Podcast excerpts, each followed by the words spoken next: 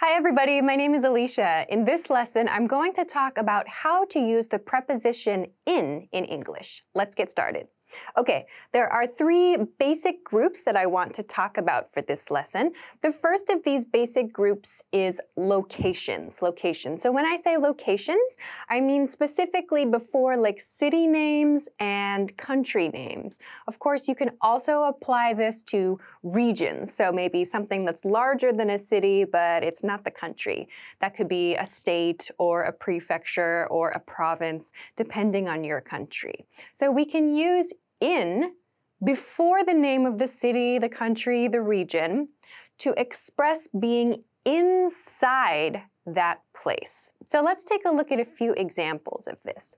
First, I'm in Canada, or he's in Europe, or we're in Egypt. So all of these sentences express that the subject, in this case, I am in Canada, or he is in Europe, or we are in Egypt, they are inside each of these places. So that means inside the country of Canada, inside Europe somewhere, inside the country of Egypt. Another key point about these sentences is that it sounds like they're visiting the place. So these expressions are used when we are traveling to talk about the place we are in now, the location we're in now. So this is a little bit different from sentence patterns like these, which express the place where we live. For example, she lives in New York City, or they live in London. We do not use at for these expressions, we use in. So when you want to describe when you're visiting someplace, you can use in before the place to do that. When you want to talk about the place where you live, you should also use in, but please make sure you use this live before in. So lives in, in this case, with he, she, or it subjects, uh, and live in with I or uh, you or they subjects. So we can use it to talk about our location, the place where we are physically located. And when we use in, it sounds like we are inside that place. I want to talk about a couple more specific uses, kind of more detailed uses of in. The first one I want to talk about is the expression, he's in the hospital. He's in the hospital. We can use in to refer to buildings like community locations, like in the supermarket or in the bank or something like that. It's not as common as using at for example, I'm at the supermarket or I'm at the bank. We use in, again, when we want to emphasize for some reason that we are inside a location. We want to have that feeling of being enclosed inside a space. So if you want to say something like, uh, I'm inside the supermarket, if you want to communicate that idea, you could say, I'm in the supermarket. Like maybe you're searching for someone else in the supermarket. You might say, I'm in the supermarket. Where are you?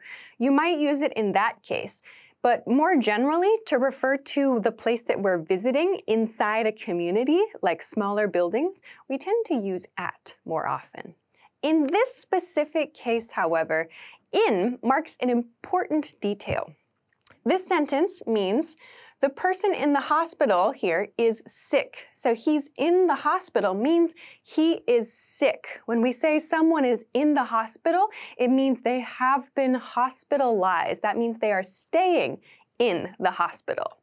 Please note that when we use at in this sentence, like he's at the hospital, it just means the person is visiting the hospital. So if I say, I'm at the hospital right now, it would mean I'm visiting someone in the hospital or I have a checkup or an appointment with a doctor. It's like I'm there for a short time. If you say I'm in the hospital, it sounds like you are very sick or you need some extended treatment. So please keep this difference in mind between at and in with this expression. Another one that's very common is this expression, I'm in a meeting. I'm in a meeting. Here, the meeting is happening now. And the person who is speaking is participating. So we always use the expression I'm in a meeting. We don't say I'm at a meeting really. We might say I'm at a conference. So for a very large place uh, or a very large kind of meeting where many people gather, usually like at a hotel or an event center, you could say I'm at a conference. We generally use I'm in a meeting. I'm in a meeting. Okay, so let's move on now. After we've talked about locations, I want to talk about time-related expressions. So there are many different ways that we can use in with time. First, we use in uh, before a length of time to express duration. So that means how long something took in the past. Or to talk about the future, after how long something is going to happen. Let's look at some examples of this. First, let's meet in 10 minutes. That means 10 minutes from now, I want to meet you. So let's meet in 10 minutes. Or he finished his homework in one hour. This sentence means, in the past, it took him one hour to finish his homework. He finished his homework in one hour is a natural way to say that. Another one, future, we're leaving for our vacation in three days. So this means three days from now, we are going to leave for our vacation. Another one, she's going to graduate from college in one year. So again, one year from this point in time, she's going to graduate. The test results will be ready in three months.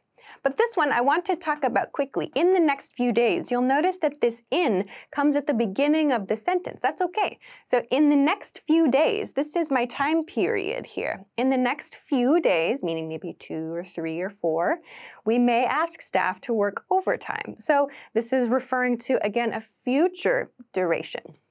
Never in my life have I seen traffic as bad as today's. So here, never in my life, never in my life. So this means in the speaker's life up to now. So, like from the past up to now in the speaker's life. This is the time duration here. So there are many different ways we can use in. One key point to remember is about uh, expressions like this. When you're using, you know, 10 minutes or one hour or something like that, please be very careful about your use of singular and plural. So for example, in 10 minutes, don't forget this S sound when you're speaking and don't forget the S when you're writing. When you're using singular expressions like one hour or one year, please note you should not use an S here, not one hours, not one years. So please be careful of this S uh, in your speech and in your writing. The next point I want to talk about with time-related expressions uh, is using in to express the seasons or when you're expressing seasons, uh, years, months, and decades. By decades, I mean uh, 10 years at a time. A decade is a 10-year time period. So let's look at some examples of this. I'm going to Mexico in summer. So in comes before the season here. We could use it in autumn or in spring or in winter as well. I love hot soup in winter. So again, in comes before the season. This, ex this example sentence uses a decade.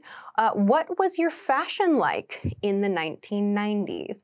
So please note here in the 1990s, we use the to talk about decades. So in the 1980s, in the 1970s, we use this the uh, before uh, decades, before decades. In the decade name, don't forget this S. This means like the group of years inside uh, that decade. So 1990 to 1999. So that group of years, more than one, in other words. That's why we include this S. Okay, uh, one more, our company earned a lot of money in 2017. So here, in comes before the year I want to talk about. So we can use in in these ways as well. The last point that I want to talk about with this group is time of day expression. So there are a few times of day uh, that we use in with. We use it with the expression in the morning. So I wake up at 8 in the morning, or in the afternoon, or in the evening. We use at with night. We do not say in night, we say at night, at night. So please remember these three time of day expressions use in. Okay, let's go to the last group for today. The last group I want to talk about is position. Position, and then I'll have kind of a bonus section down here too. Uh, position. We use in before an object or a place to express something is inside something else. So at the beginning of this lesson, I talked about using in with locations like cities. This is the same idea or a very similar idea, but on a much smaller scale than over here. Some examples. My keys are in my bag. So that means my keys are inside my bag. You can use either if you want, but in is shorter, so it's a little more efficient to say and to write. We're in a cave. We're in a cave. So maybe uh, you can post this as a caption to like a hiking picture or something. We're in a cave. Again means we are inside a cave. Or I found $20 in my pocket. So the common theme with all of these sentences is that one thing can be inside of another thing. So something in a pocket or in a bag or in a cave. We're like communicating that feeling of being inside something or something is inside something else. So that is what we communicate with this position use of in. We can also consider position like rank. So this is something you see a lot in competitions, uh, tournaments, uh, just various rankings of things. You'll see in before like uh, the the type of competition or before like the uh, category. So let's look at some examples of this. Our team won first place in the competition. So here, in comes before like the competition, or it comes before the competition name, the tournament name, uh, the race, the marathon, whatever like the topic is, or whatever the competition is, uh, we place in before the name of that thing. Another example, that restaurant is in the city's top 10 list that restaurant is in the city's top 10 list. So here, the city's top 10 list is kind of like this competition, or it's this exclusive group. That's like the topic uh, that we want to describe the restaurant belonging to. So we use in. That restaurant is in the city's top 10 list. Please note in these cases, we don't use inside. We're not communicating a feeling of like being enclosed in something here. We're rather describing rank or position kind of conceptually. So we cannot use inside in place of in in these examples. All right, the last point I want to talk about is this kind of extra point. We use in when we're talking about our beliefs and our opinions. Some examples. I believe in you. So this is a very like encouraging expression. I believe in you, which is meant to like inspire confidence in someone. So we use in before the noun phrase, in this case you, before the noun phrase that we have strong feelings or a strong opinion about. I believe in something. Another example, we believe in a healthy work life balance for all employees. So that means we uh, have strong positive opinions about this topic for all employees. So you will see uh, believe in noun phrase as kind of a set pattern. So these are all the topics I want to talk about for this lesson. As I've kind of hinted at here though, there are many uses of in that are idiomatic. That means they're part of like a set expression, and that's something that will come with time uh, and with study and vocabulary practice, understanding when to use in in those cases. However, when you're talking about locations or time, time of day, or you're talking about position, you can follow these guidelines to help you choose between, for example, at or maybe on or by. So I hope that this was helpful for you. Thanks very much for watching this lesson and I will see you again soon. Bye bye.